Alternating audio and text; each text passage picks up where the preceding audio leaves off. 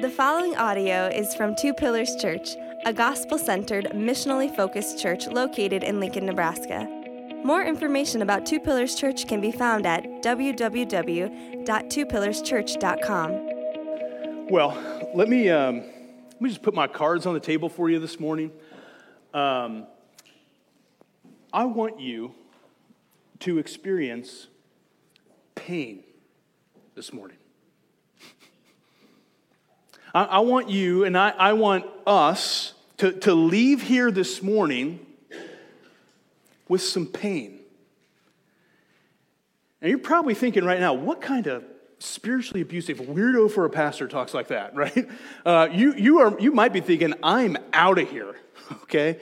What happened to joy? You know, weren't we just talking about joy last week and rejoicing? Where did all that go? Look, last week we were. Last week we wrapped up the book of Esther and we, and we said as we wrapped up the joy, our rejoicing is to be proportional to our rescue. Right? And that as Christians, we, we've experienced the greatest rescue, and therefore, we among all people ought to have the most rejoicing in us. Okay, but listen, we ought to have the most joy. Alongside that joy, um, parallel to that joy, very specifically related to that joy and resultant even from that joy is pain. Pain. That's what we're going to see in these opening verses of Romans 9 this morning. The gospel produces pain, and, and not pain like we normally think about pain, a very specific kind of pain. See, the gospel produces pain in people for people. That's what this text is about. It's about the, the heart of the rescued for those not yet rescued. It's about the heart of the found for the lost. And this is really critical for us to get as we start into this next section of, of the book of Romans um, t- together. See, I, I don't know what you know about Romans 9 through 11. There's a lot of people think this is some of the hardest stuff there is actually in the Bible, all right? Um, and it, it's not easy. It's not easy stuff. It's not easy to understand. And then when you do, it's not that easy to swallow. I, I mean, the, the doctrine of predestination is in here. That is not easy stuff. It's not. But listen, if we don't get Romans 9, 1 through 5 correct, if we don't get Romans 9, 1 through 5 into us, we'll never get the rest of 9 through 11 correct either. See, there are a lot of wrong ways to read and approach Romans 9 through 11. The right way to approach Romans 9 through 11 begins by really allowing this first paragraph to shape how we approach the rest of it. And so I want us to look at these first five verses of Romans 9 this morning under three headings point, pain, and privilege. Point, pain, and privilege. Paul makes a point in these verses. He makes a point in Romans 9 through 11, but the point that he makes isn't made without pain. He tells us about the pain here. He also tells us about the privileges, privileges of the Jewish people, to be more specific, and the, the privileges actually reinforce the pain. That's how this works. Let's look at the point first. See, the Apostle Paul has just finished writing Romans 8, hasn't he? One of the greatest chapters in the whole entire Bible. I love Romans 8. I'd preach it again right now if you'd let me, you know? It is so rich with the gospel. Paul has just said to the Christians he's writing to, there is no condemnation for you now. And there's never going to be. You're not in the flesh anymore, he's told them. He's told us. You're in the Spirit. Like the Holy Spirit of God, the third person of the Trinity, dwells in you. And He bears witness. The Spirit does. He bears witness that you are a child of God. You're adopted. You're a, a fellow heir of Christ. Everything that is His is yours. You are united with Jesus. And yeah, there's still suffering in your life, right? But the sufferings of this present time aren't even worth comparing to the glory that's coming your way. the Spirit who dwells in you helps you in your weakness. In fact, He intercedes perfectly for you before the Father. For those who love God, all things work together for good. All things.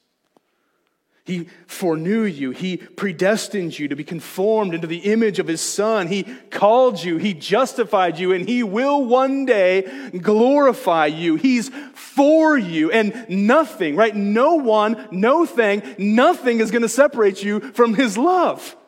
Nothing. And I, I don't know any better news than that. I've been looking around for about 43 years, haven't found any. Haven't found it. You know, and it's not just. This is not just some good news amongst other good newses. This is not just gospel. Around here, we call it the good news, the gospel. And this gospel produces pain in people for people. But in order for us to understand that, we first got to understand that Paul, you know, he didn't, he didn't address this letter to us. All right, he addressed it to the Romans. In case you're slow on the uptake, that's why the, the this book of the Bible is called Romans. All right, uh, Paul wrote this letter around the year AD 57 to the church in Rome, whom he had never met but planned to. And it was a group of Gentile and Jewish Christians there in Rome. That detail might sound like a small detail to us, but it was actually a very significant detail to Paul.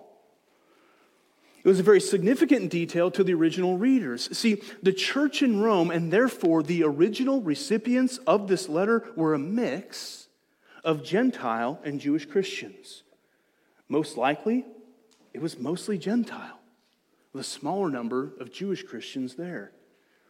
And for the Jewish Christians, listen, having just read or heard read what Paul had written in his letter up until this point, especially Romans 8, well, There's an elephant in the room, isn't there?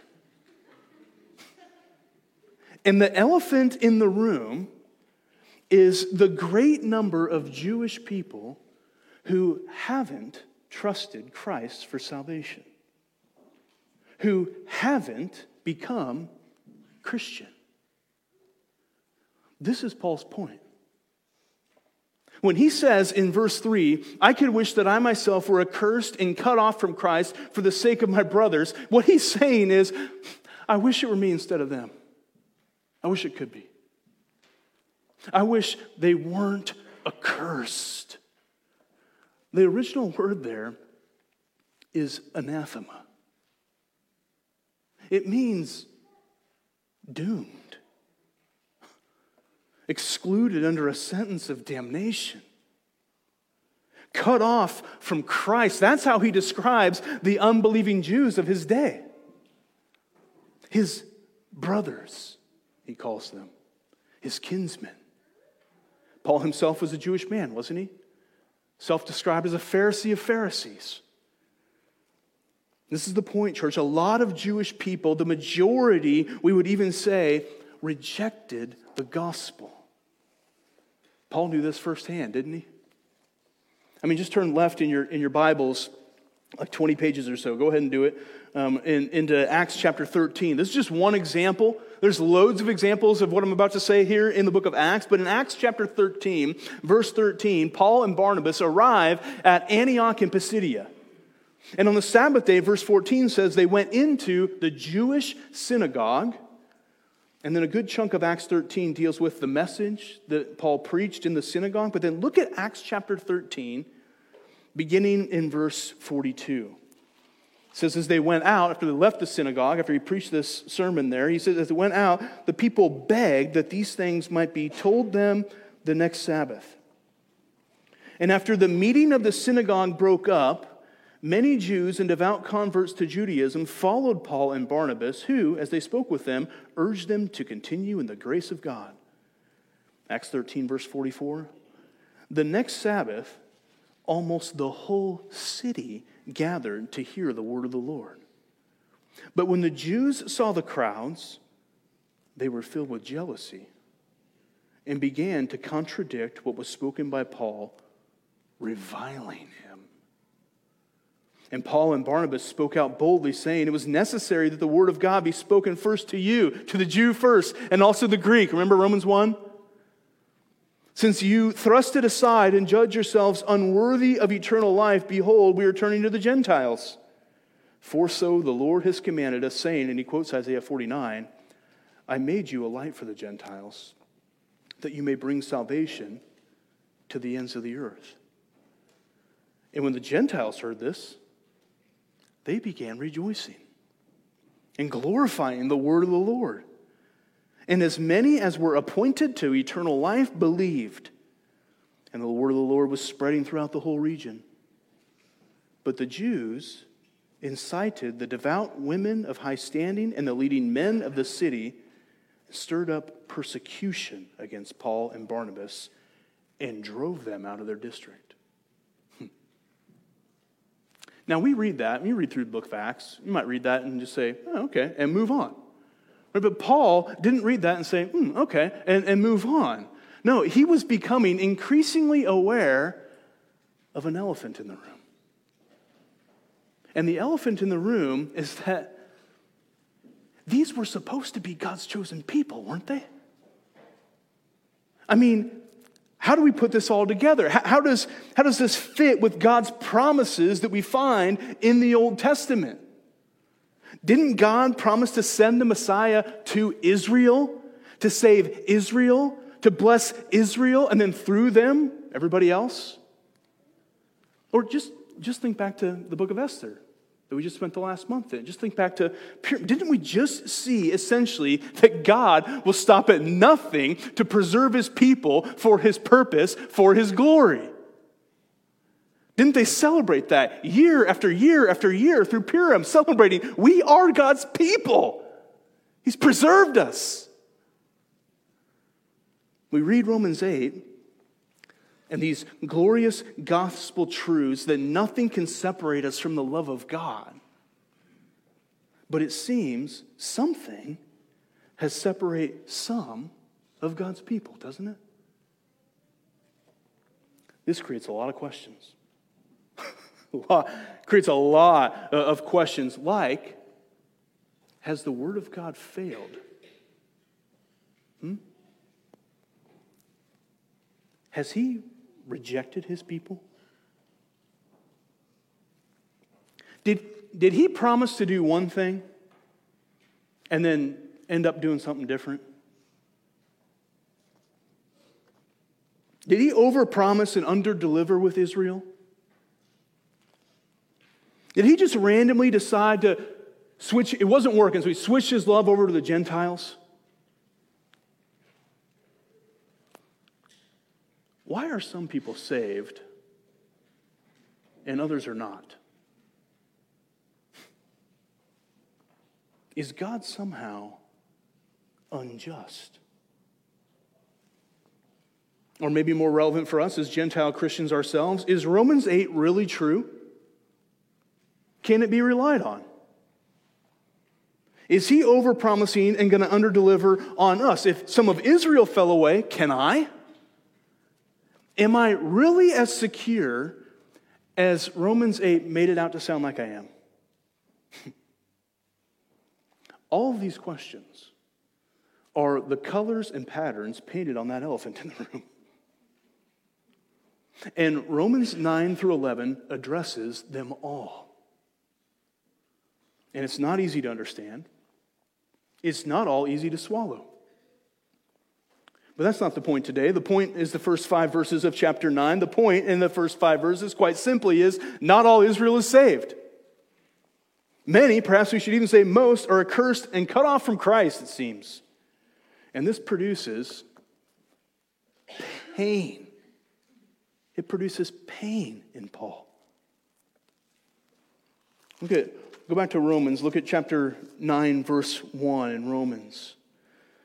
Paul writes, I am speaking the truth in Christ. I am not lying. My conscience bears me witness in the Holy Spirit. First thing to notice here are the lengths that Paul goes to validate his sincerity. Right? He says it positively I'm telling the truth. He says it negatively I'm not lying. Parents have gotten these before other kids, right? I, I swear, I'm telling the truth. No, I'm not lying. He even, none of my kids have ever done this, but he even appeals to the conscience, saying, My conscience is not violated by me saying this. But he also knows that his human conscience is fallible. And so he adds that his conscience is illumined by the Holy Spirit. Why does Paul go to such lengths here to validate his sincerity? Well, possibly, precisely, because many suspected that he didn't feel any pain for the unsaved Jews at all. Paul, after all, was considered a traitor by his fellow Jews. I mean, you go back and read Acts. Who's throwing the stones at him? Literally trying to kill him. It's his Jewish brothers, isn't it? Just throwing stones at him, just trying to knock Paul off and, and, and kill him and dragging him out of the city at times, right? Probably while he prayed, Father, forgive them. They don't know what they're doing. He goes to great length, doesn't he, to validate the sincerity of what he says in verse 2 that I have great sorrow and unceasing anguish in my heart. great sorrow and unceasing anguish.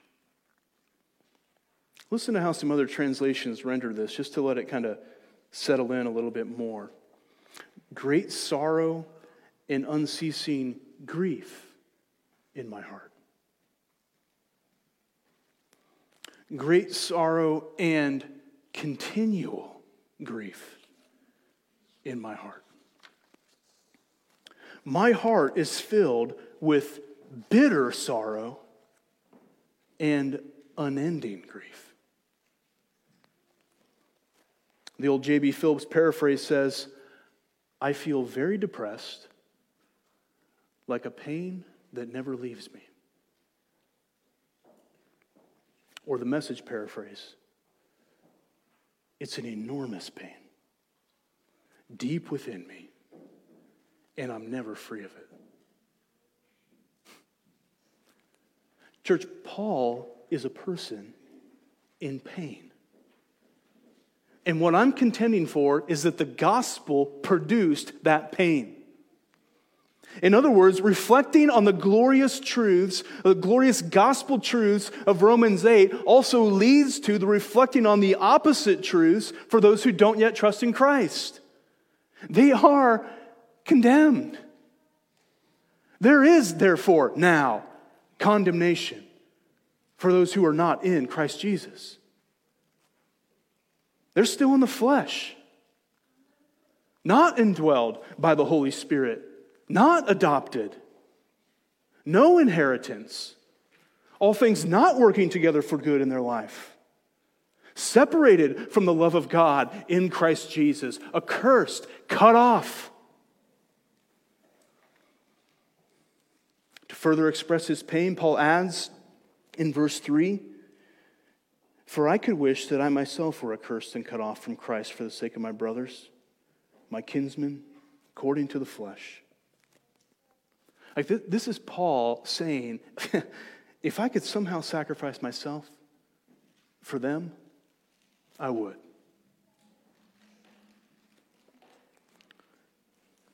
The people who were trying to kill him and chase him out of town.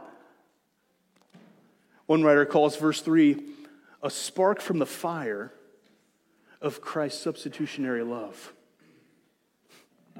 Martin Luther read this verse and said, It seems incredible that a man would desire to be damned in order that the damned might be saved.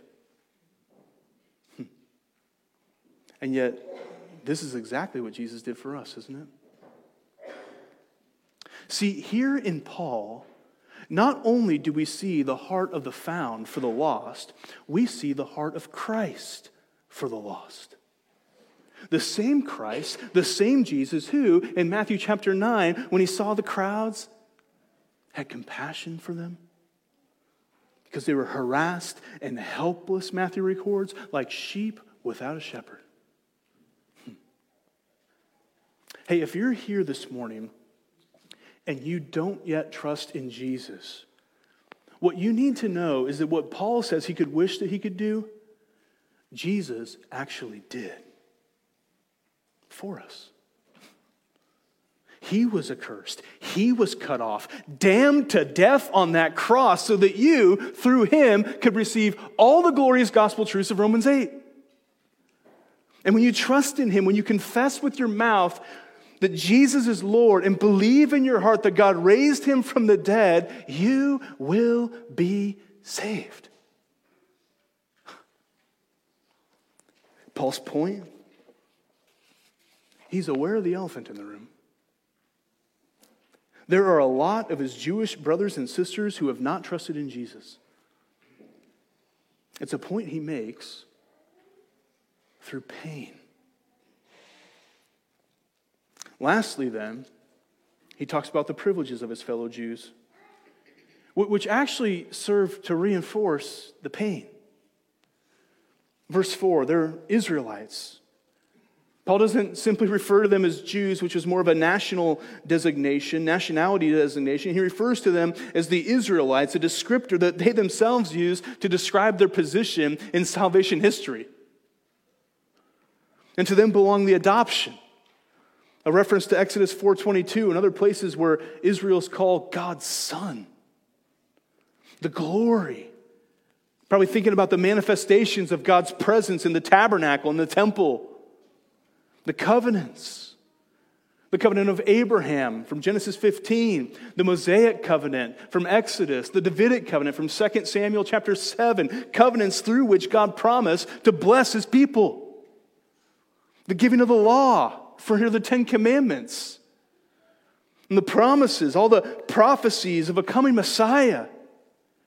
To them belong the patriarchs Abraham, Isaac, and Jacob, also men like Joseph and Moses and Joshua and Samuel and David, those who carried on the faith and passed on the faith. And from their race, according to the flesh, is the Christ. And don't miss this. This is one of the most explicit declarations of the deity of Jesus in the whole Bible. From their race, according to the flesh, is the Christ, who is God. He's God. He's over all. He is blessed forever. Amen. Paul is saying that through this race, through this people, God came into the world. And the incarnation of Jesus. The very ones through whom Christ came, through whom they came, couldn't see that he came for them. And as Paul reflects on this, as he reflects on the privileges, all the things that ought to have prepared the Israelites to receive the Christ, all of God's faithfulness, all of the Old Testament, really, all of it, and they couldn't see it. They rejected it instead. As Paul reflects on that, it reinforces his pain. The gospel produced pain in Paul for people. Now, I want you to think about who you know who has rejected the gospel. Anyone you know who has heard about Jesus and walked away from him. Perhaps even having, after having all kinds of contemporary privileges. We have a lot of contemporary privileges, don't we? Freedom to worship, coming to church, billion different podcasts out there tell you anything you want to know about them. Being involved in a church, being a member of church, you can even be a leader of a church, having the whole Bible to read anytime you want in a whole bunch of different translations, like we just saw. Having a community of people maybe around you to walk with you and encourage you and pray for you and love you. Even when you got questions, even when you got doubts, there's a lot of privileges that we enjoy as contemporary Americans in the church, right? Think about someone you know who has rejected the gospel. Maybe for you, it's a friend, a close friend. And in the mess and the mire of the COVID years, they walked away. A relative? A child? There's pain there, isn't there? When a child you've raised, maybe even the church, a, a, child that you have loved and, and nurtured, a child that you've prayed over and for and with, maybe even a child that you taught the scriptures to, imperfectly, absolutely, but you tried. When they turn and walk away, despite all the privileges, it's painful painful. If that's you, by the way, one of the things I, I want you to know that Pastor Adam does around here that's awesome is gather parents in our church of grown children who've walked away from the Lord or not walking with the Lord. They just get together and they, they pray for those kids. They pray for each other. He calls it the prodigal prayer group. They meet, I don't know, every once in a while, quarterly ish. And if you're not in that and need to be, you come see me or Pastor Adam before you leave today. We'd love to connect you in with that group of people. A unique and shared experience within our body. Who do you know that has rejected the gospel? Or take it one step further. Who do you know that's just indifferent to it? Or that's, you know, just an unbeliever in your life. Maybe you share the gospel with them, maybe you haven't yet. But think about it. a, a parent, siblings, a colleague or a neighbor, a friend, a classmate. Can I ask you just a real honest question? When you think about them, do you experience pain for them? Like, is the gospel producing pain in you for people? Like, is there a, a great and bitter sorrow, a, an unceasing, continual, unending grief and anguish in your heart? Do you ever feel depressed, even. A pain that won't leave you. An enormous pain deep within you that you're never free from. Listen, if so, good. The gospel produced that. That's the heart of the found for the lost, which is really Christ's heart for them in you. And I know it's a, it's a painful thing, but listen, it is a good, painful thing. Hmm. Can I just put another card on the table for us this morning, though? Almost every time I've ever read the book of Romans, and I come to chapter 9, verse 2, I am personally rebuked and convicted by it for my lack of pain. I don't know if that resonates with anybody else. If not, I'll just preach for myself for a little bit, right? Um, I don't actually like pain. You know? Um, I try to avoid it in my life. Uh, I've never woken up in the morning and thought, boy, if I could just experience a little more pain today, that would be, that's what I'm after, you know? Um, there's probably something deep and fundamental inside of me at a deep level that builds a little bit of a dam against the pain the gospel seeks to produce in me. I'm aware of that. And so I engage with unbelievers. I know lots of them. Got unbelieving friends, people I know in my neighborhood people I know through our neighborhood association, my kids' schools, places I frequent, family members. I'm not even afraid to talk to them about Jesus, talk to them about church. I'll pray for them. But I'm actually a little bit embarrassed to admit that I don't often feel great sorrow and unceasing anguish in my heart for them. Sometimes I feel a sense of you know, camaraderie with them. I enjoy them. I like hanging out with them, spending time together. I care about them in a general sense, you know, have empathy for them, sympathy at times, but all that actually comes very short of what Paul's describing here, doesn't it? Sometimes, and we can talk about it, sometimes, if I'm honest, I feel indifferent towards them, irritated by them, irritated by their worldview, or the fact that their worldview exists and has to exist alongside my worldview in this world. Annoyed, frustrated sometimes at the decisions I see them making in their life, impatient. See, I'm far too selfish to really sound like Paul in this text.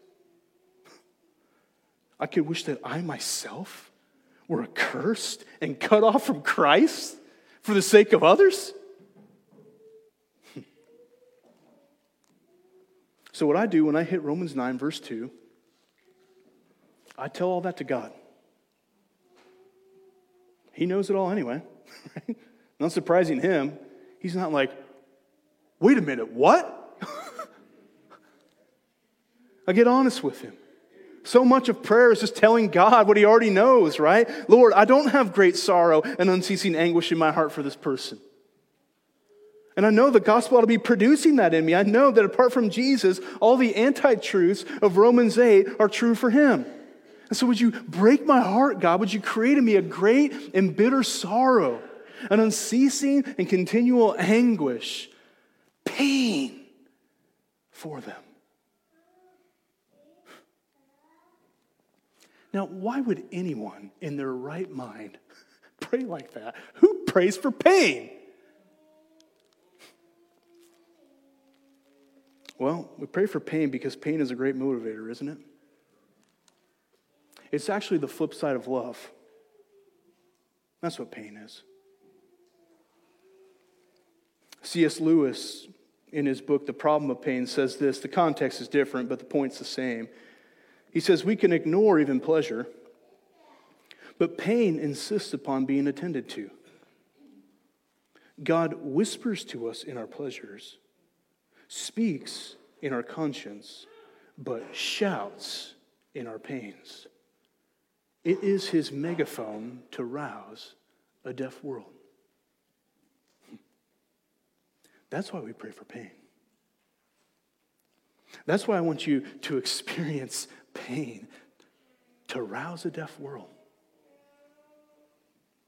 See, Paul's pain, what did it do? It, it compelled him, didn't it? I mean, this is the same Paul who we are about to read say things like, What if God, desiring to show his wrath and to make known his power, has endured with much patience vessels of wrath prepared for destruction in order to make known the riches of his glory for vessels of mercy, which he prepared beforehand for glory? He is about to say, Has the, has the potter no right over the clay? To make out of the same lump one vessel for honorable use and another for dishonorable use. I mean, Paul's theology here is striking. The, the title of chapter 9 in my copy of God's Word is God's Sovereign Choice. he is really surrendered to the sovereignty of God in all things, including salvation. But he does not let his theology of God's sovereignty grow a cold heart to those who are not yet saved. He's full of pain. He also doesn't let that pain paralyze him. Paul's pain compelled him. Like in, instead of ignoring it, which is what I like to do with pain, instead of ignoring it or altering his doctrine to negate it, hmm, which is very tempting to do, he lived with it and was compelled by it and became through it a megaphone to rouse a deaf world.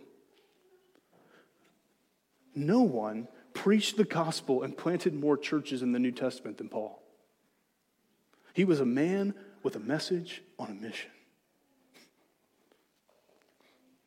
He knows he's been rescued, and he has a heart for those who have not, and it compelled him.